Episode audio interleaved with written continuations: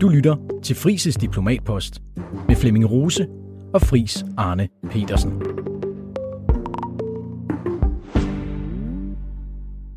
Godt, Fris. Øh, lad os så gå videre til USA, fordi jeg synes, at man er nødt til at se på det samlede bistandsbillede i forhold til Ukraine, hvad, hvad Vesten samlede, og ikke kun hvad EU leverer. Og i weekenden, der kom det frem, at øh, senatet til synligheden er tæt på at blive enige om en lovpakke, der ud over penge til grænsebeskyttelse til Israel, Taiwan og kampen mod Houthierne i det Røde Hav, også omfatter en hjælp på 60 milliarder dollar til Ukraine. Alt i alt er pakken, så vidt jeg er orienteret, på 118 milliarder dollar. Men den republikanske ledelse i repræsentanternes hus har samtidig gjort det klart, at de ikke vil lade den her lovpakke komme til afstemning hos dem. De vil i stedet forsøge at få vedtaget en lov om separat hjælp til Israel alene, uden alt det andet. Og Friis, du har været ambassadør i Washington i fem år. Du har et indgående kendskab til, hvordan kongressen arbejder.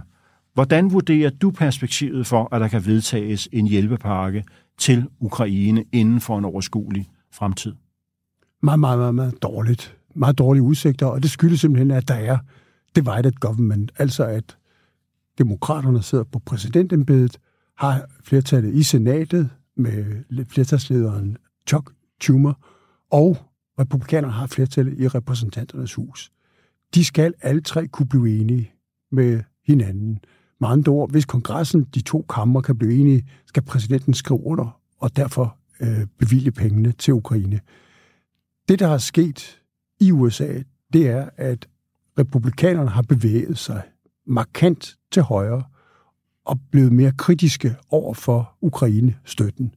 Når man citerer sådan en seriøs avis som Washington Post, der skriver, at den republikanske ledelse har lavet en signifikant dwindling support, altså mindre faldende støtte af støtten til Ukraine, øh, været deres ledetråd, så hænger det sammen med, at Trump, som er den, vi kender, på vej til at blive præsidentkandidat, og måske også med de målinger, der kommer lige nu, så langt foran Biden, at selvom der er lang tid til den 5. november præsidentvalget, har til synligheden en favoritværdighed.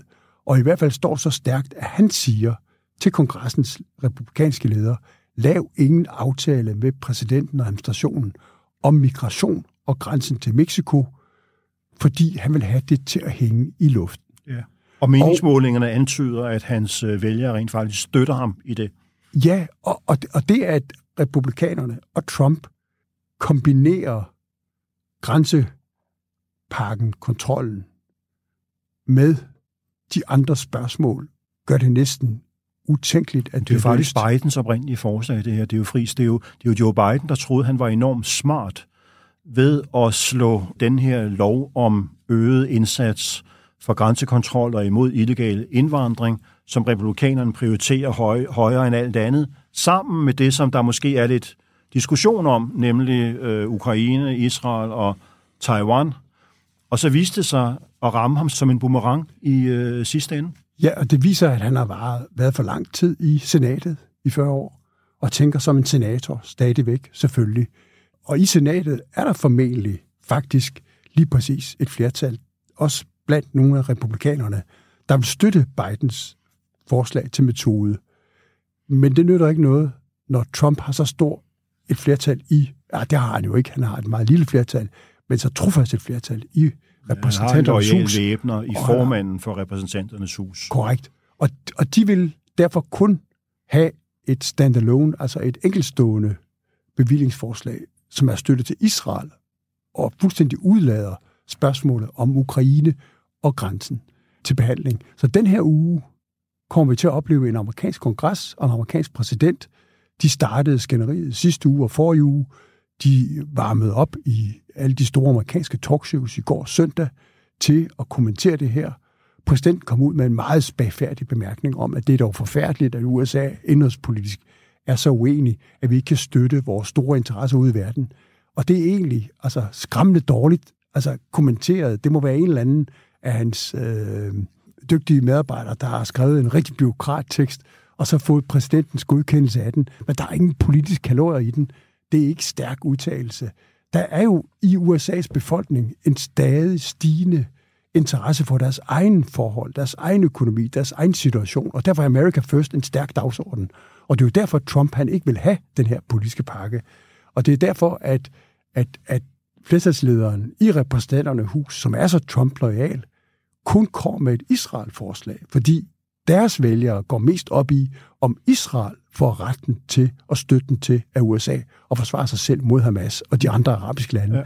Men, men Friis, be, betyder det så i virkeligheden, at det her det kan ende med, at der ikke kommer nogen penge overhovedet til Ukraine fra USA? Altså ud over nogle, nogle USAID-budgetter, som man har i forvejen, hvor man så kan tage noget af det og give det til Ukraine, men vi er slet ikke op i den størrelsesorden, som vi taler om her. Altså mange milliarder, snesevis af milliarder af dollar. Ja, det betyder det. Og det er jo helt forfærdeligt at skulle sige det som europæer. Vi har lige løst vores store udfordring med Viktor Orbán. Vi har kunnet få de 50 milliarder euro bevilget til økonomisk, makroøkonomisk stabilitet til Ukraine. Vores fredsfond kører videre, og tyskerne skal nok få en løsning på det problem, vi talte om før. Og så samtidig kan USA med den rolle, de har i alliancen, ikke få den militære støtte til Ukraine bevilget. Vi vil kunne komme til at opleve et NATO-topmøde i juli, hvor USA ikke har fået bevilget Zelensky og Salushny og Ukraine den militære ny støtte, som egentlig er så nødvendig for Ukraines fortsatte kamp. Med andre ord et stort drama. Og man kan så sidde og, og, og, og, og, og tænke, jamen, går amerikansk indrigspolitik og magtpolitik, Trumps interesser i at stå stærkest hos sine vælgere, foran amerikanske interesser i at støtte Ukraine, ja, åbenbart i Trumps vægtskål og i Mike Johnsons. Og, og mit gæt er, at der er ikke nogen i repræsentanternes hus, og det er meget lille flertal i repræsentanternes hus, som republikanerne har flertal blandt, der vil svigte den her linje. Det er der faktisk på nogle af de andre områder. Jeg lader mærke til, at mens vi taler om de her store spørgsmål, udenrigspolitiske spørgsmål, bevillinger til Israel, til Ukraine, til de amerikanske styrker i Indo-Pacific, der har der været en, en, en, en, en diskussion i kongressen om rigsretsanklager mod den amerikanske indrigsminister, Homeland Security, som er en meget omstridt mand, fordi han sidder på grænsekontrollen på hele øh, asyllovskomplekset for USA. Og det kan, det kan republikanerne ikke lide, at han gør denne mand så stærkt, som han gør. Og de vil gerne derfor anlægge en rigsretssag mod ham. Men nogle af republikanerne gik faktisk ud efter den her ny drøftelse, høring i kongressen og sagde, jamen det er jo ikke det, vi diskuterer her, om Mallorca skal få en rigsret eller ej. Det er jo egentlig ikke noget, der er rigsretssagsværdigt. Det er jo politikforskelle. Det er policy differences. Og det er så rigtigt, som det er sagt.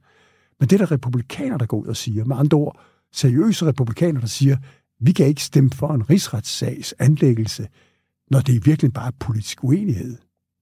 Og det er, tror jeg, værd at have med i erindring, at nogle af republikanerne, selvom de har et flertal i repræsentantens hus, de holder altså igen med at gå med øh, demokraterne i bevillingerne til Ukraine, selvom det er en politikforskel. Så der er øh, åbenbart en stor loyalitet allerede i dag i forhold til Trump. Tak fordi du lyttede med på det her uddrag af Frises Diplomatpost. Hvis du kunne lide, hvad du hørte, så kan du høre resten af episoden og mange flere i Frihedsbredets app, hvis du bliver medlem af Frihedsbredet. Som en lille bonus får du her en rabatkode, der giver dig den første måned til halv pris. Du skal bare bruge koden DIPLOMAT, når du opretter dig på frihedsbredet.dk.